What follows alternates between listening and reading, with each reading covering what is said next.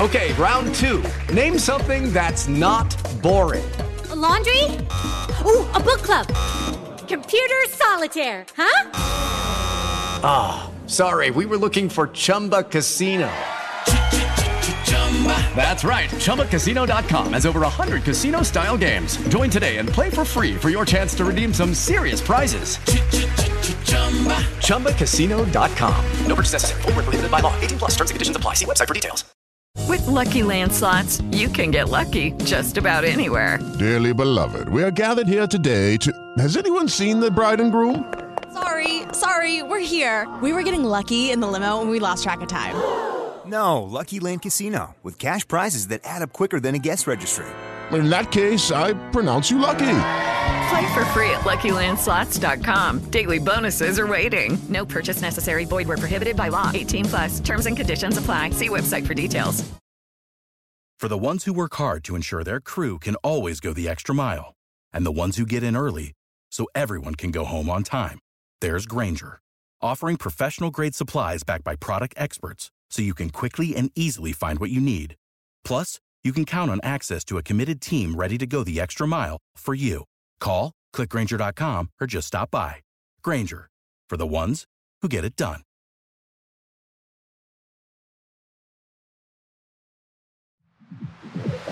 Football Social Daily.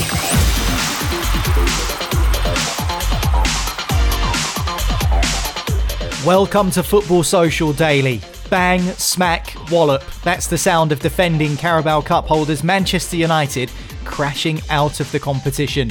Two games at Old Trafford this week, two 3 0 losses. Newcastle get their revenge after walking out of Wembley empty handed in February. But Erik Ten Hag has overseen the Reds' worst start to a season since John F. Kennedy was president of the United States. Whilst Manchester United appear to be fraying at the seams, is Mauricio Pochettino starting to stitch things together at Chelsea? We'll get the thoughts on the Poch project at the bridge from a Chelsea fan later on today's show. This is Football Social Daily, the award winning Premier League podcast, and it's on the way next. With the Lucky Land slots, you can get lucky just about anywhere. This is your captain speaking. Uh, we've got clear runway and the weather's fine, but we're just going to circle up here a while and uh, get lucky. No, no, nothing like that. It's just these cash prizes add up quick. So I suggest you sit back, keep your tray table upright, and start getting lucky. Play for free at LuckyLandSlots.com. Are you feeling lucky? No purchase necessary. Void where prohibited by law. 18 plus terms and conditions apply. See website for details. With Lucky Land slots, you can get lucky just about anywhere. Dearly beloved, we are gathered here today to. Has anyone seen the bride and groom? Sorry, sorry, we're here. We were getting lucky in the limo and we lost track of time. No, Lucky Land Casino, with cash prizes that add up quicker than a guest registry. In that case, I pronounce you lucky. Play for free at LuckyLandSlots.com. Daily bonuses are waiting. No purchase necessary. Void where prohibited by law. 18 plus. Terms and conditions apply. See website for details. Okay, round two. Name something that's not boring. A laundry? Ooh, a book club. Computer solitaire, huh? Ah, oh, sorry, we were looking for Chumba Casino. That's right. ChumbaCasino.com has over 100 casino style games. Join today and play for free for your chance to redeem some serious prizes. ChumbaCasino.com. No purchase necessary. Full prohibited by law. 18 plus terms and conditions apply. See website for details.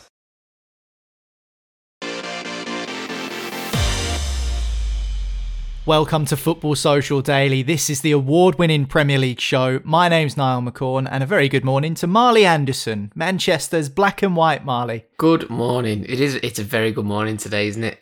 Not only are we still basking in the 3 0 victory, Joel's back off holiday as well. So he's picked a great time um, to come back from Barcelona, saying he's got a cough and a cold, uh, staying off camera because he can't look me in the eye.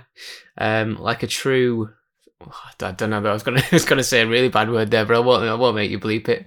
Um, yeah, just can't can't quite face his uh, his demons here, can he? Take the Halloween mask off, Joel. It was two days ago. Did anything happen while I was away? oh my! Who invited Sean Dyche on the podcast? Seriously, you don't want to see my face at the moment. You'll think I'm still wearing Halloween costumes, but um, yeah, I've been getting horrible messages from all over the office. Even had a guy who, who doesn't have my number in the office somehow getting my number and sending me a picture of Jack Grealish and Haaland while I was on the Ramblas in Barcelona. So, yeah, it's been um, a week that I really didn't need to happen.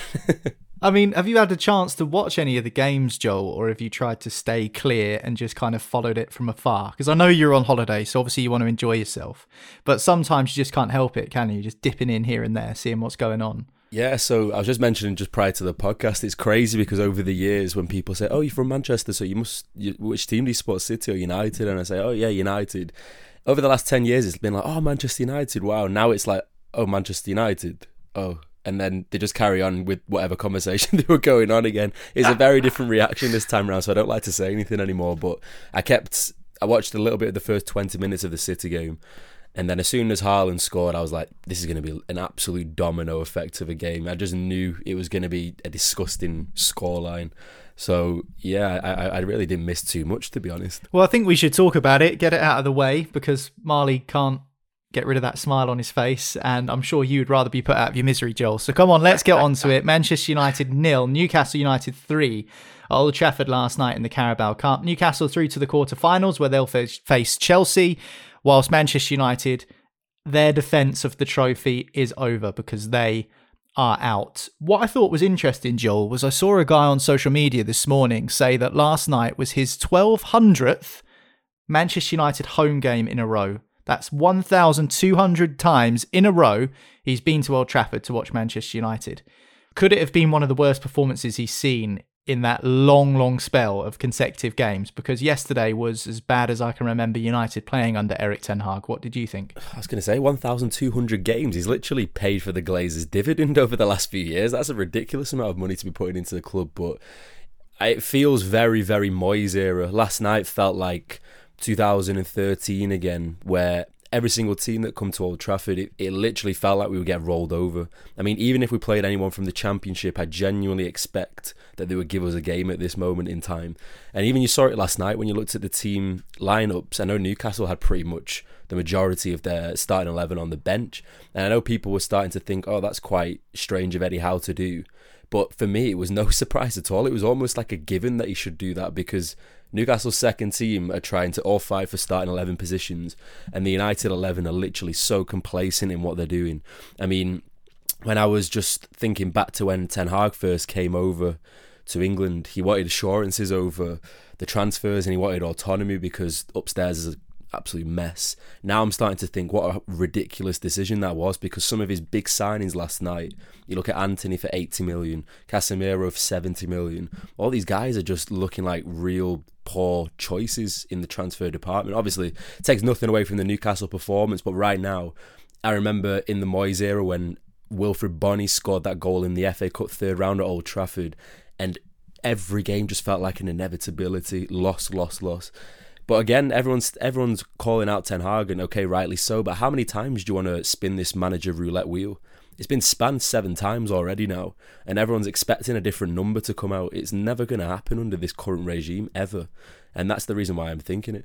I understand what you're saying, but also we mentioned this last week before you went to Barcelona, which was Eric Ten Hag still needs to shoulder some of the responsibility because I still don't understand what the style of play has been this season from Manchester United. It's been erratic, it's been disjointed. There's been no clear evidence from a neutral's perspective as to what the style of play is when you watch a Manchester United game. Me and Marley spoke about the results that United have had in the Premier League this season five wins, five defeats. And even the five wins were scruffy wins over Burnley, where Fernandes scores a great goal to win it. Sheffield United was a scrap and they managed to get over the line. Forest, I think you were two down and came from two down to win 3 2. And then the first game of the season against Wolves, where Onana clatters the Wolves player and they don't get a penalty. So they're just ones off the top of our heads that we could have thought that we thought of at that time. So Erik Ten Hag, as much as he is clearly in a difficult position and there are questions over the ownership and the way that Manchester United is modelled there needs to be some element of responsibility from the manager, doesn't there? Because at the end of the day, he's the one on the training pitch every day, and he's the one that has signed a lot of these players. Oh, 100%. I mean, like I've just said as well, the fact that he wanted so much power over the club and the transfers means that he has to share a brunt of the blame. But when you look at Newcastle and their structure, you know, you've got Dan Ashworth, who was part of the FA and part of such a really good Brighton team.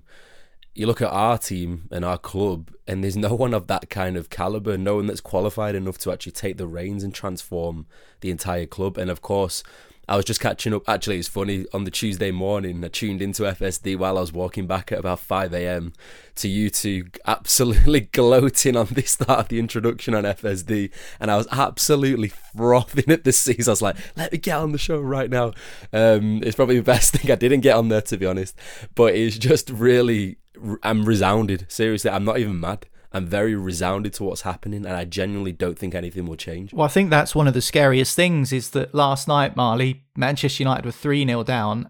The 60, 70,000 that were inside Old Trafford last night, there wasn't really a great deal of booing or people that were apoplectic. It was quite placid and almost, as Joel says, accepting and resigned to the fact that this is what Manchester United is now. Yeah, it was. Uh, it was from a Man United perspective, it was an awful, awful night. From a Newcastle perspective, it was amazing. Obviously, you know, seven, seven or eight thousand fans down there, um, making all the noise. There was no, no atmosphere from Man United, no singing.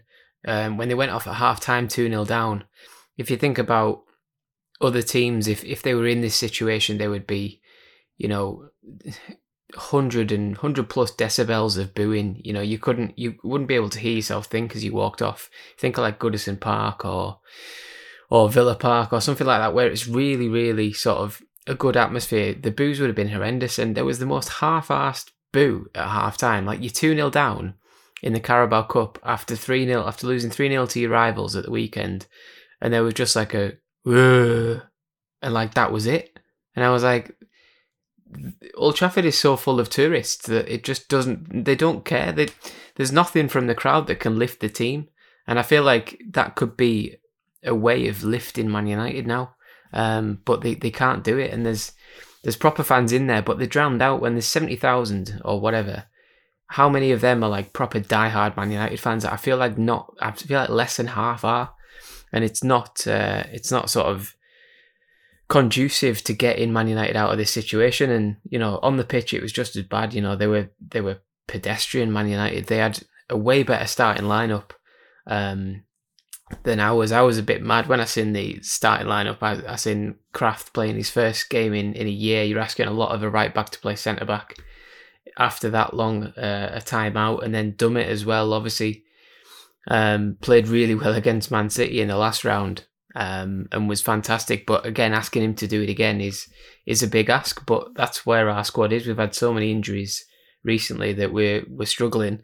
We end up playing five fullbacks, no recognised striker, and making eight changes, and absolutely just walking all over Man United. The the philosophy was there because it, it was it was almost a perfect sort of uh, micro like look at what the two teams are and it doesn't matter who was in the Newcastle team, they knew how to play and they played for each other and they played as a team. They knocked it round. The philosophy was there of, you know, energetic pressing and uh, and sort of quick tempo passing. And you looked at Man United and you were just like, no one, they're just chasing shadows. Casemiro looked like a pensioner. Hannibal just looked like a hatchet man who'd been given as if he was on a yellow card bonus or something because he was just trying to hurt people because he um, and then you you look at the the back line and Maguire and Lindelof are experienced players, and they they just couldn't they couldn't take hold of, of Man United and make them play. Casemiro's won how many five Champions Leagues or whatever. He couldn't get a grip on the team. Um, and then Antony and Garnacho didn't get anything out of our fullbacks, and you know the the performance was was magnificent from from Newcastle's point of view, and we we rightly you know wiped the floor with Man United really. Yeah, Newcastle United obviously beating Manchester City in the round before, then beating Manchester United and getting rewarded with a, a game against Chelsea. So Newcastle clearly looking to try and go one step further than they did last season. Just to continue on the Manchester United tact, because I feel like that's pretty big story at the moment. Erik Ten Hag was asked after the game, naturally, about whether he fears for his future in the job. And he said, no, he's a fighter. He's going to keep going and he's not going to quit. Something's got to change though, and it's Fulham away on Saturday, Joel, in the early kickoff. And so, if Manchester United don't get a result there, what sort of position does that put Erik Ten Hag in? I'm not suggesting that he should be sacked or he's going to lose his job or anything like that. To be honest, it feels like until Manchester United mathematically can't achieve what they want to achieve this season, I can't see them making a change. That's just my personal opinion. But the heat will crank up, and Fulham away, even though they're not doing great this season, it's not the sort of ground you want to be going to on Saturday lunchtime when you're desperate for a win. Yeah, again, I'm not massively concerned about, for example, chopping and changing managers because there's such a deeper problem. But one of the quotes that I saw Ten Hag mention, I think it was just after the City game, where he said that he's pretty much abandoned his principles from Ajax because he doesn't quite have the players that are capable of doing that kind of football, to paraphrase. And for me, that's so concerning because, okay, fair credit to Ajax. They're a club that has a really strong identity in terms of how they want to play but they're all youngsters. It's not like they're all star winners who are the only ones who can adapt to a style of play. He's gone out and paid a lot of money to get the likes of Casemiro, Antony, a lot of Ajax players, Dutch players, these kind of players who he knows of, and yet still he can't seem to get a play style going, and that's what's the most concerning for me. How he was brought in to be that progressive, almost innovative new manager, and then suddenly he says, "Oh, I can't be that manager. I have to play with the players that I have." I'm sorry, but you're the one who's brought the players in. You've targeted the players. You've got autonomy over it.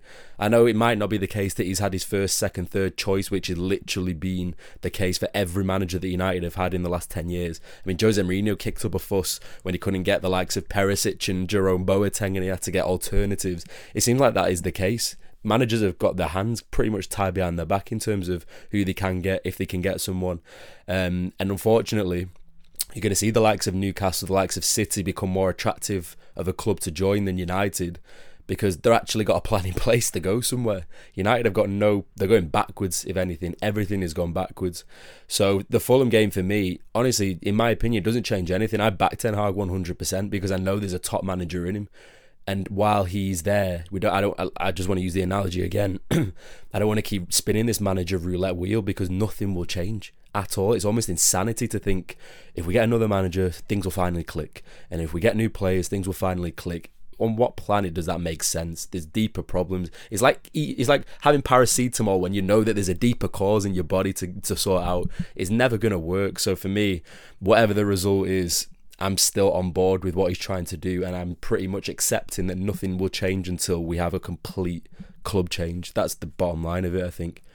Well, Manchester United are out of the Carabao Cup. Newcastle United are through. And just to continue chatting about this competition before we move on and discuss Chelsea with Chas from the Chelsea podcast, the competition yesterday we discussed Marley could open up, and Arsenal are out because they lost to West Ham. Everton managed to get through, and they're not one of the top Premier League sides right now. Chelsea are through in their face in your team, but they've been a bit hit and miss, as I'm sure we'll discuss in the next section of the show under Mauricio Pochettino.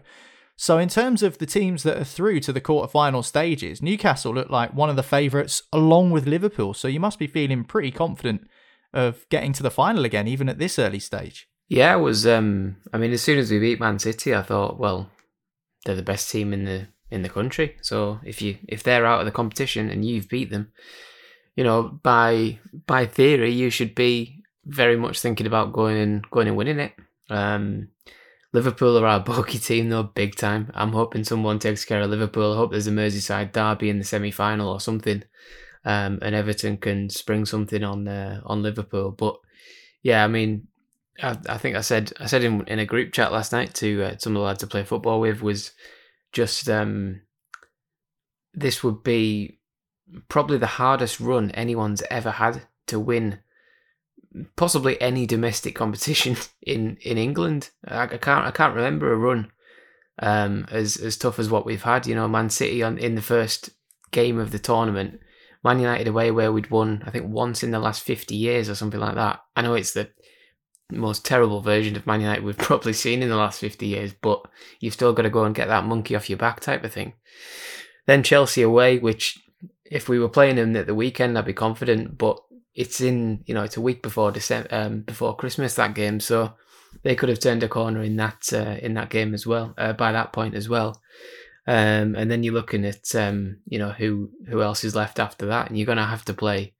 Um, you're thinking in one of those two games you're going to have to play Liverpool, um, and then the other teams in it are, are much lesser than them. You know, Everton, uh, Middlesbrough, Port. I think Port Vale. Port Vale still in it. I wanted Port Vale at home. I'm not going to lie. Um, or was it uh, was it Mansfield beat them? It was one of the two. I think it was Port Vale, but yeah, it's um, it's uh, a murderer's row of of teams we we would ha- we would have had to be if we go and uh, get back to Wembley again.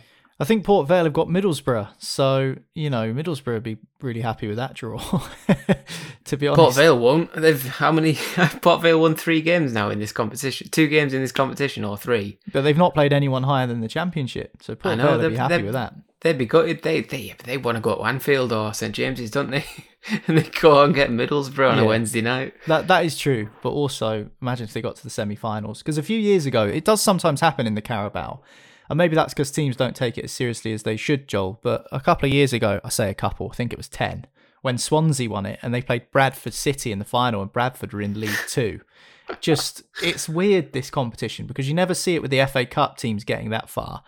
And we spoke to Jonathan Pearce, the match of the day commentator, on yesterday's show. And if you haven't listened to that yet, by the way, just scroll back in the timeline to find it. We spoke to him about all sorts of stuff, including the team that he supports, Bristol City, and his time commentating on Robot Wars, which we all loved when we were kids. But he was saying that, you know, he would hate it if FA Cup replays got scrapped and you know, there's a lot of games now, and football maybe just doesn't quite have the same meaning. I mean, the Carabao Cup is one of the lesser competitions, but it's still a trophy. Um, but we did see a lot of teams making changes last night. A lot of teams, and we often do, and we probably will do even in the quarterfinals. It's the weirdest competition because it feels like as soon as you win one game, you're already at Wembley. Every, every time you have that first game, suddenly you're in the quarterfinals, and suddenly the the um, the final gets a little uh, a little bit more closer. But at the end of the day, for teams, especially like Newcastle, who've gone so long without a trophy, this is a competition that you definitely should be prioritising.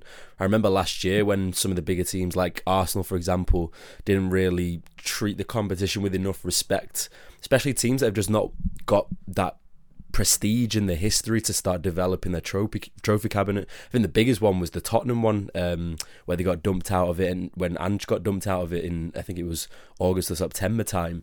And I was just thinking to myself, that is such a perfect opportunity to just use that as a springboard to then instill a little bit of belief, but I mean, for me personally, you know, United have had a really good run in the Carabao Cup over the years, and it's such a great way just to obviously give your fans a, a Wembley day trip and experience a final and that kind of thing. It is still a massive occasion, but I think when there's so much money and risk involved in a Premier League campaign, it's just too, like I said, it's too much of a risk for, for example, Manchester City or Liverpool to be expending all of their starting players, and then suddenly if they get an injury, that derails their Premier League form. So I can understand it, but then on the flip side, for teams that have not won anything, I generally it is quite bewildering to me.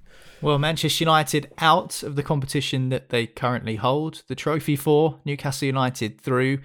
I wonder what Chelsea will be like in a few weeks' time when that game does actually kick off. As Marley mentioned, those two sides facing off in the quarter-finals. We'll talk to Chas next on Football Social Daily, who's from the Chelsea podcast.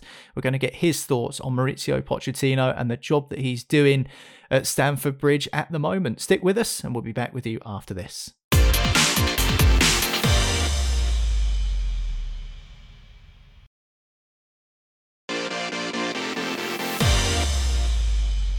Welcome back to Football Social Daily, the award winning Premier League podcast. Now, we've spoken so much about Manchester United over the last couple of weeks, so we're going to take the focus away from the red side of Manchester and bring it down south to the blue side of London, another huge club in the Premier League, and another club that maybe aren't quite reaching the heights that they would have expected at the start of the season. Although we can get the answers to that from a fan's perspective now with Chas from the Chelsea podcast, who's joining us to talk all things Stamford Bridge. How you doing, Chas? I'm good, mate. I'm uh, I'm slightly more buoyed today after the the lads made the quarterfinals of the Carabao Cup. Although obviously the draw hasn't been terribly kind to us, but yes, better than I was on Saturday, certainly. Well, yeah, Brentford obviously turning you guys over at the weekend 2 0 in the Premier League. And for some reason with Chelsea at the moment, and you'll be able to tell me probably with more accuracy, seeing as you're a supporter. It feels like every time Poch feels like he's getting it together, you go and have a result like Brentford. Is that fair to say, or is it a bit harsh to say that? I think it's a little bit harsh. I think uh, I have to say this this weekend, the Brentford game was probably the first time that I've saw we probably didn't deserve to win, regardless of possession stats and what have you, um, or or deserve something out of the game. Let's put it that way. Um, we it felt like a big step backwards Saturday. I have to say, um, you know, and the very fact that it was a twelve thirty kickoff might have added to that. The crowd was pro- probably a bit flatter than it might usually be, but yeah, I mean, before that, I think even in the games where you know the games where we lost by an odd goal or or um, or only managed to draw, it did feel like we were doing all the right things, and actually, it was just that we weren't putting away chances, um, which is you know is still a problem to be fair. Um, this game, it felt like we weren't really making an awful lot of chances, and when we did, we didn't look anywhere near like we were going to score them. It was it, it did feel like a step back to some of the worst worst performances of last year. Yeah, I mean, we'll get on to the finishing chances bit in a second, but from the outside looking in, lots of people will see Chelsea as a bit of a basket case at the moment because of the amount of players that have been turned over, the amount of money that has been spent. Is there a sense of togetherness within the fan base as there was a few years ago under different ownership and different management? Or is there a sense of split in and amongst the supporters? I'm quite interested to know that. I think it really depends on which part of the fan base you look at. I mean, if you look at the wider fan base, uh, which is obviously comprised of a lot of people who are on Twitter, and um, you know, and I'm not, I, you know, I'm not one of those people who sort of just immediately says, if you're not a, a match going fan, then you know, I'm not interested in you. But there are a lot of people with a lot of opinions on Twitter, and there is some discontent. Um, I mean, earlier in the season, before we w- went on a little half decent run, there were even people saying "Poch out," which is just insane. Um, but I think, generally speaking, those who are, you know, those of a more patient and sensible uh, um, outlook are all realizing that a lot has changed I mean, a lot, an insane amount of money has been spent. There is that, and possibly not necessarily spent in the best possible way. But um, I think most people do see that this is a very, very young side, and it's one that has got a lot of injuries, um, which is a whole other question in itself. Why are so many injuries happening, particularly when so many are happening, seem to be happening on the training ground?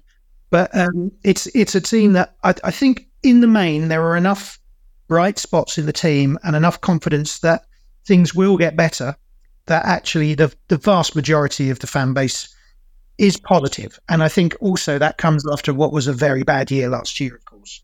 So everything looks better than that. Do you think any potential politics amongst the fan base in terms of opinions on whether things are going well or whether things need to be looked at more patiently is because you know, kids of a certain age now, I call them kids, but lads who are 20, 21 now, who are going to away games, home games with their mates, they've got season tickets, they're getting on the train, they're enjoying themselves following their club.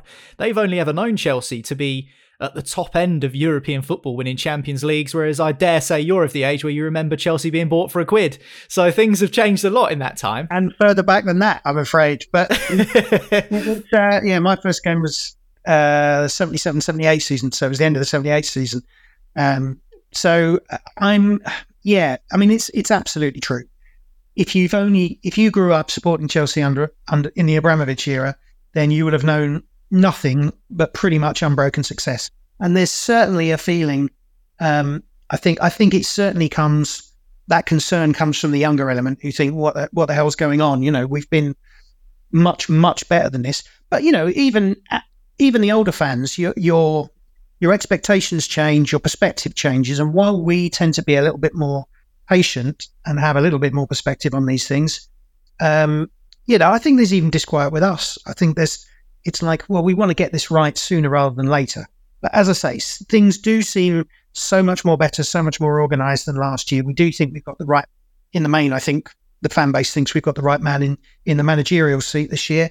And um, and the team are young and will hopefully gel um, pretty quickly. Whether or not we'll actually be able to win anything and keep those younger fans happy in the next season or two or three is another thing entirely. Yeah, people will always look at the money spent on those young players and say, well, Chelsea have spent this much. They should be higher than 11th in the Premier League table. But of course, it isn't always as simple as that. So, what's your take on the amount of outlay on the playing staff at the club? Because it was expensive under Abramovich, but under Todd Boehly, it's just gone gone through the stratosphere. Players like Mudryk, who cost you know upwards of 80 million and is on this extended contract. There are a few examples of that. Do you think that they're maybe victims of a price tag that they didn't ask for, some of these players? Yeah, definitely. And I think, you know, inflation and clubs, particularly clubs abroad, knowing that, you know, certain teams have got a bit more budget to spend, uh, really pushed prices up. And I think probably if you look at inflation, we probably we probably haven't spent that much more than we did in in some seasons under Abramovich. And of course, we've offloaded some um, quite major players for decent amounts of money as well. So the balance isn't quite as bad. I mean, you know, it's easy to look and say, Jesus, 1.2 billion, that's an awful lot of money to spend. But actually, we've recouped a fair amount of it as well. Um, it, I mean, it's still a frightening amount of money. And the thing is, it is being spent on, it does seem to be being spent on potential rather players who we know are absolutely developed or have um, made an impact in the in the Premier League. I mean, really, the last couple of players that we bought that did that were Raheem Sterling and and Marc Cucurella, and they've had mixed times at the club. I mean, I I think they're both a lot better players and a lot more successful even for us than they're given credit for. But um, yeah, so we bought a lot of very young players who have had a, modicum of success abroad. That doesn't necessarily translate. That hasn't yet necessarily translated into major success here. And it is a very, we all know it's a different kettle of fish coming and playing in the Premier League. I mean, you guys would be more uh, aware of that than most, you know. Um, and when so much of the team is young and so much of the, so many of the players who might have been on the bench uh, or gone out on loan are, are, having to be used in the first team squad because of injury, I think it's very difficult for for for those players to sort of come in and be really confident and make an immediate impact. What happens though when someone like Mudryk maybe gets a bad injury and isn't the same player in a year's time and there's still six years left to run on his contract? I mean, is that a concern for fans as well? Yeah, I think so. I mean, we're all sort of jamming it to the back of our minds, but you know, um, I mean, I take it there are insurances against this. Um, let's hope it doesn't come to that. I mean, we've got, you know, we, we, if we're talking about injury concerns, we'd probably be looking at, you know, players that we've had. Reece James is uh, an inspirational captain and a fantastic player, but, you know, seems to have muscles of silk. And um, we lose him so often. Ben Chilwell again is, is, is out again.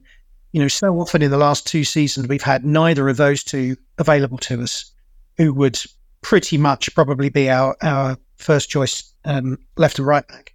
So, you know, we there are injury concerns with the guys who are on longer contracts, but we, we you cross that bridge when you come to it. And at the moment, you know, if we can play Mudryk as much as we can, we th- I think he's a street player. I think he's a confidence player, and he was just getting himself into a little run of confidence and, and good games, and then we lost it. We you know we've lost him for a couple of games again. Yes, quite frustrating. I can see where you're coming from with James and Chilwell in particular, two players that would get in the England squad every time if they were fit. I think, but obviously that's an issue for Chelsea. And another issue is something you've already referenced, which is the inability to finish off chances. Nicolas Jackson isn't quite the guy at the moment. Obviously, Nkunku is another player who's on the sidelines, and I think it would be interesting to see how Chelsea operate when he returns. But I would argue that Chelsea have never properly replaced someone like Diego Costa. And obviously, Chelsea have had some great strikers through the years. But since Costa, it's not really happened for Chelsea. They tried Morata, didn't work out. Lukaku again, that never materialised in terms of his performance. And then Kai Havertz, who scored a winning goal in the Champions League final, but if you take that away, wasn't really quite the guy. Timo Werner played up front for a bit and he got sold on. So it's been really tough to find that centre forward or that person that you can bank on in terms of finishing off the chances. Well, I think of the ones you've mentioned, subsequent to Diego Costa, who was just an animal, and I mean that in the best possible sense. Um, uh, really, Higuain and Morata were the two who came with, you know, who were proper centre forwards. I would, I would call proper centre forwards, and you would come and came with a, uh, you know, a big reputation. And you know, Morata has sort of scored pretty much everywhere else he's played except Chelsea.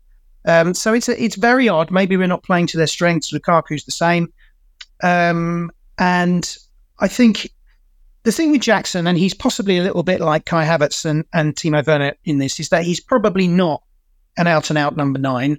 Uh, he was a little bit, I think he played a little bit off that um, for Valencia, and um, um, and uh, he was. Uh, I think he probably would benefit from playing with another striker up there. Um, um, he's. I think he's got. He's got ability. Um, he his shoulders seem to drop when things aren't going too well for him. He's not an out and out number nine. And when we're when what seems to be happening a lot this season is that Chelsea are facing a low block from most teams, and we're having to try and uh, score through you know ten players stretched out across the penalty box. And he's not really the man for that. Like Timo, he's one of those players who likes to play on the shoulder of a you know a high defensive line and use his pace to get past them and score, which we saw him do a couple of times in uh, in pre-season. But he's not quite the man for that. I'm not even sure that Nkunku is, but it will be very interesting to see if those two do manage to play together and hit it off when he comes back from his injury, which we hope um, will be before the end of this year. Yeah, it's pretty crazy to think Chelsea have spent over a billion and still maybe someone to put the ball in the net is what they need. Do you think that is what they need? And do you think that there will be inquiries made over potential new signings in January, even? Yeah, it's insane, really, that we haven't bought a sort of out and out striker when it was clear that this was a problem at the end of last season, and this was before any injuries. Um, I mean, I say Nkunku may prove to come in and be that type of player, and it might be that we are because of the defenses that are, you know, because of those low block defenses that we're coming up against, that you know, a big bustling number nine isn't exactly what we need, but I think we're going to buy one, and I think we should. Um, and you know, the, the, the name that keeps coming up. Well, there's there's a couple, but the main one that keeps coming up certainly that from from the Premier League is Ivan Toney.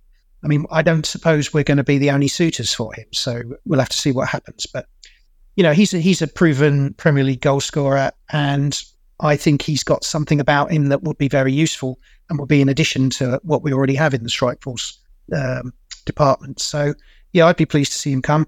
Victor Osimhen keeps getting mentioned as well. Whether or not he'll leave um, Napoli is a is a different kettle of fish, but you know he's another one that's possibly got a little bit more guile about him, not quite to the sort of wholly straightforward number nine uh, that might be a bit more useful to us. Pochettino then obviously has got work to do and has quite a big project on his hands. You're from what I can gather from how you've spoken already today, someone who quite likes him and would like to see him given some time to try and get the job right. That's something that Thomas Tuchel wasn't afforded under Todd Boehly for various reasons, which we won't go into now. Do you think Pochettino does need that little bit of time, and how much time do you think before patience begins to wear thin? Because Chelsea can't finish 11th this season, even. So I know there's still loads of games to go, but no, they need to be looking upward already, really. Well, I, it, I think it depends whether you're talking about the fan base or the ownership. I mean, I think the fan base will start to get twitchy if things don't start to look up. Certainly, when we get our injured players back, uh, I think the ownership are probably more likely to play a long game. It is a different kettle of fish to Tuchel. Um, obviously, they came in when Thomas Tuchel was here, and I, I think it was a mistake to get rid of him. But there are reasons behind that, and I don't think they are simply ones of, um, you know, a few results going wrong. So I think they will play the long game with Poch. I hope they will.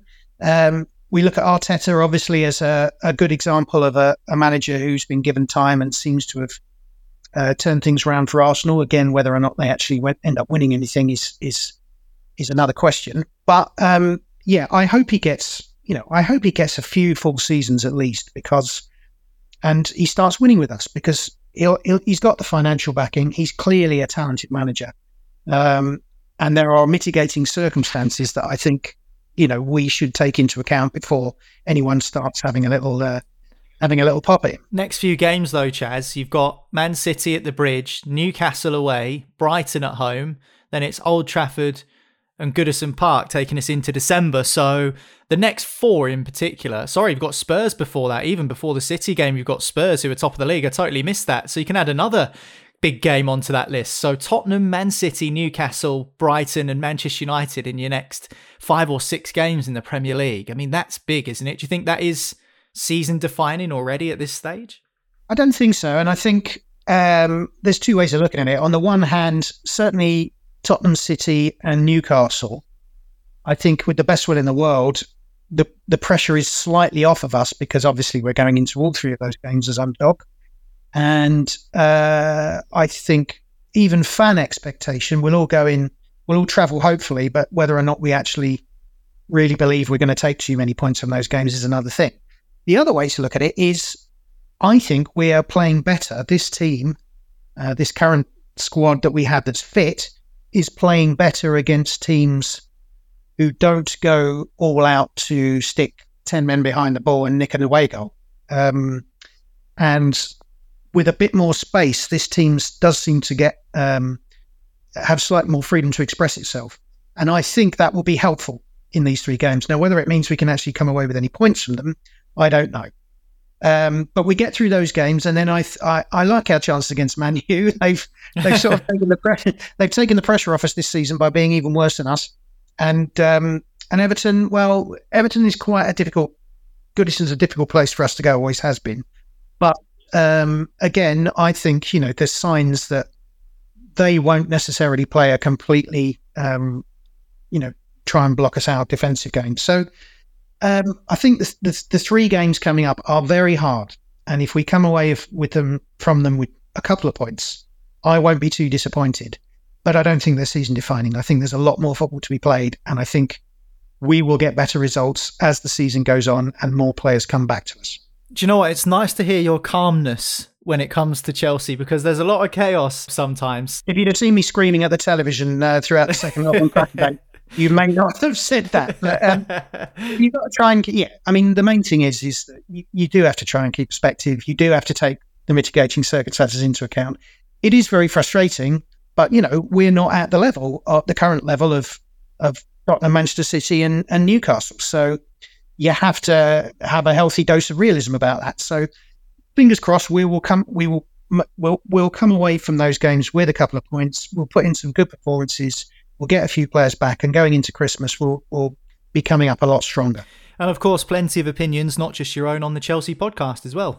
Absolutely, yeah. So um, uh, if you are a Chelsea fan out there listening, do come and join us. It's me and uh, my colleague Mooch, who's a comedian, runs his own comedy club in Vauxhall, and um, he's a top lad. So, um, and we always have a guest on, and I guess uh, are pretty interesting as well. Come from a wide range of backgrounds. So, yeah, come and join us. Um, easily found on all your normal podcast download places. Football Social Daily, the Premier League podcast. Nice one, Chas. Good to talk about Chelsea, actually. We haven't spoken about Chelsea for a long, long time. And I think he's right. Manchester United being so bad has taken people's attention away from the fact that Chelsea are 11th. I do wonder whether they'll turn it around under Pochettino. That run of fixtures that we spoke about Spurs, City, Man United, that'd be interesting to see whether those two teams have picked up since this conversation, but some really big games for the Blues to come. And don't forget, you can find that podcast wherever you listen to your podcasts. If you are a Chelsea fan, worth checking it out. It's called the Chelsea Podcast. You can find it on all podcast platforms.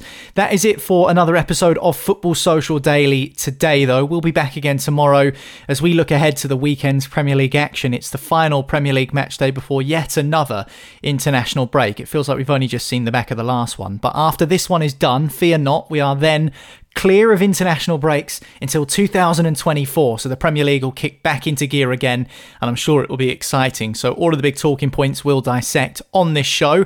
If you missed our episode yesterday with legendary commentator, match of the day, Robot Wars, etc., Jonathan Pearce was our guest on yesterday's show. So you can find it by scrolling back in the timeline. with some really cool chats about his time covering World Cups. He's a big Bristol City fan. He reveals whether he thinks they'll ever make it to the Premier League. And he also told us about how Qatar was his least favourite major tournament ever, and he's covered a hell of a lot of them. So go and scroll back in the timeline to find that. If you hit subscribe or follow on your favourite podcast platform on Football Social Daily, you'll never miss an episode of this show again. So that's a good thing to do if you like what we do. Leave us a review as well, and you can join the chat in the Telegram group. We're always having a laugh in there, making fun of each other, especially Joel at the moment. He's getting no end of stick, bless him, being a Man United fan. The link to the Telegram group is in the description of this podcast, and so is all of the links to our social media pages. So hopefully you can join us on tomorrow's show, if not in the Telegram group. But from myself, Marley, and Joel, that's it for another episode of Football Social Daily. We'll speak to you on the next one. Bye for now. Football Social Daily is a VoiceWorks sport production for the Sport Social Podcast Network.